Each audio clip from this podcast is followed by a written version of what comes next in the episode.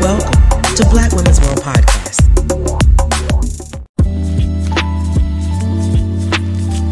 It is Sister Nista time.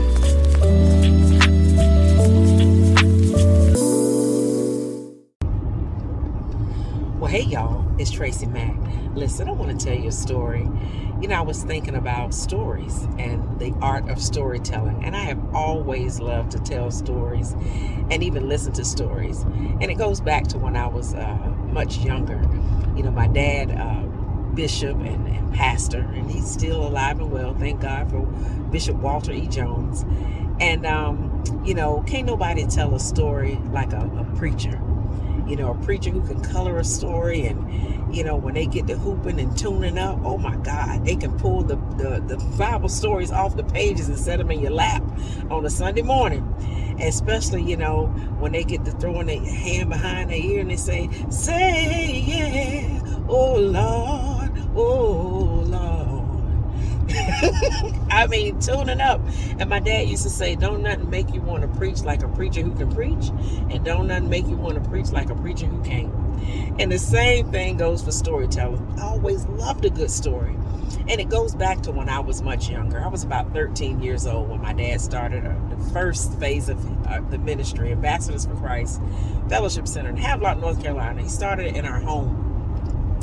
And when people began to come, the adults would meet down in a renovated carport area of the house. And then when they had children that came, uh, I would have to take the children into my bedroom. You know, uh, number one, it wasn't enough room down there for the children. Number two, to keep the children quiet so the parents could pay attention.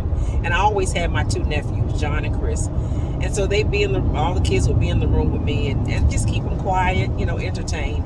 And then much later on, about a year or so later, uh, we moved into an old dusty building that used to be a ceramic shop and we had to go in and clean and paint and get rid of can you imagine the dust in a ceramic shop?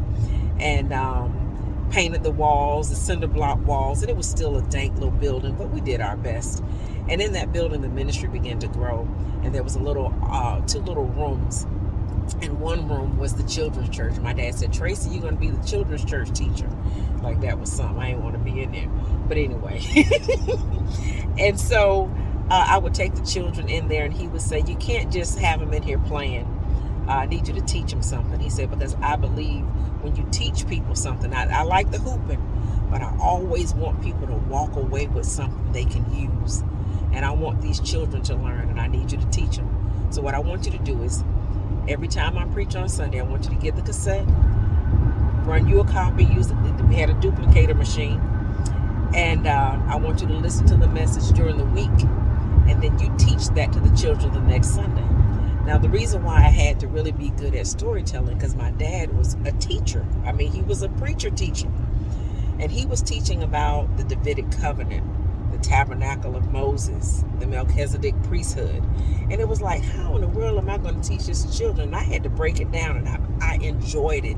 I loved um, not only listening to him, but he would say, you know, make sure you read it for yourself. And he'd bring out the Pentateuch and even the uh, Apocrypha. Because, you know, I think about it even now. I wonder uh, if the Apocrypha was the first victim of critical race theory. Hmm, just think about it. But come back with me to the story. And um, but he would teach those things, and I have to break them down and teach them to the children. But I love the stories. I loved it and I'm making them, you know, remember it. And I make up little songs with it, and we'd sing. And you know, even as I got older, I used to write songs based on messages and based on the Psalms and the Bible. And and even my mom would have me listen to choir music uh, during the week, so I'd have to listen to the cassette from my dad preaching and choir music. My mom wanted me to learn for the next Sunday, you know, and so storytelling was my thing. And so when I was a senior in high school, um, uh, I think I was a senior, either junior or senior year, our exam was to write a story in English literature. And um, we had already studied Macbeth and My Fair Lady and those type things, but we had to make up our own story. So I did a bang up job. Uh, and I wrote a lot about the experiences I had in church. That's all I did. was go to church uh, Monday through Sunday and two twice on Sundays. But my dad's church was in the military community, and we had people there from all different races and ethnicities and cultures. And um, it was a people say a melting pot, but I like to say a tossed salad because a melting pot you lose your identity and become you know you can't recognize who you are. But a tossed salad all the different textures and colors still make it beautiful and it's all in there together. And so uh, there were so many people there from different countries germany and spain dominican republic and uh, josie rodriguez uh, she was a member of the church and she helped me get through four years of spanish uh, in high school. And so i wrote about all these people in my paper and when everybody, when the teacher was turning, giving us our papers back uh, after they'd been graded, she looked at me after all the other students had left the class. She asked me to stay back, and I'm thinking she's really going to celebrate me. I'm going to get some type of award so I can get a scholarship and go to college. And and she came to me after everyone left. She said, "Tracy, I'm very disappointed in you. You've been a good student." She said, "But I believe you plagiarized. But because you're a good student, I'm going to give you another chance to rewrite a paper." There were no computers back then for her to check, uh, you know, the program Turnitin or for me to even prove. And it crushed me that she thought I lied when I was just that good of a storyteller. So I didn't write stories for years. But I always enjoyed listening and listen to old ladies tell stories. My grandma and old church ladies tell stories. You know, if you keep your mouth closed, you can hear some good stories for old people. And um, you know, I was one of those type kids. They would say, "You're not like the rest of them. Come on over here and sit down with us." And as long as I kept, and then they even let me tell stories every now and then. But I just love storytelling. So when I uh, came across Dr. Bertice Berry and she talked about how we are wired for narrative, that spoke to my heart, and I said, "Oh my God!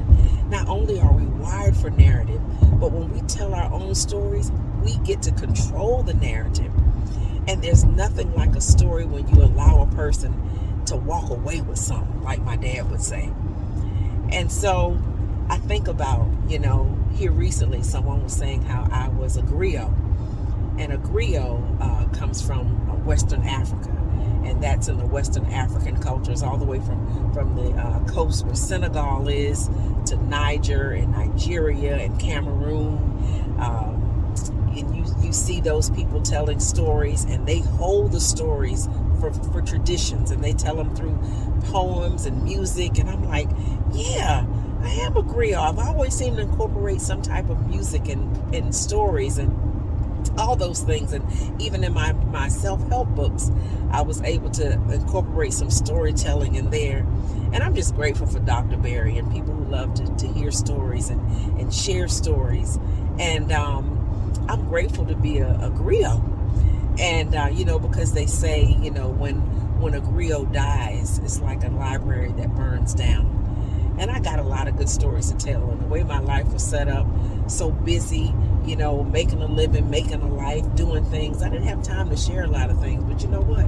I got time now. And I thank God uh, Dr. Berry, Dr. Bertice Berry. Thank you I thank God for the griot that she is, the griot that I am, and everyone else who's a griot. Storytellers, story keepers. I'm grateful, and I love y'all for real. Peace.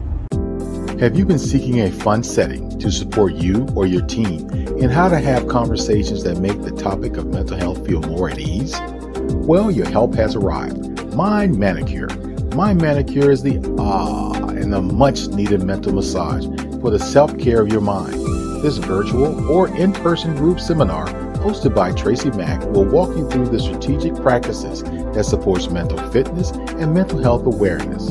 Go to mindmanicure.com for more information and booking opportunities.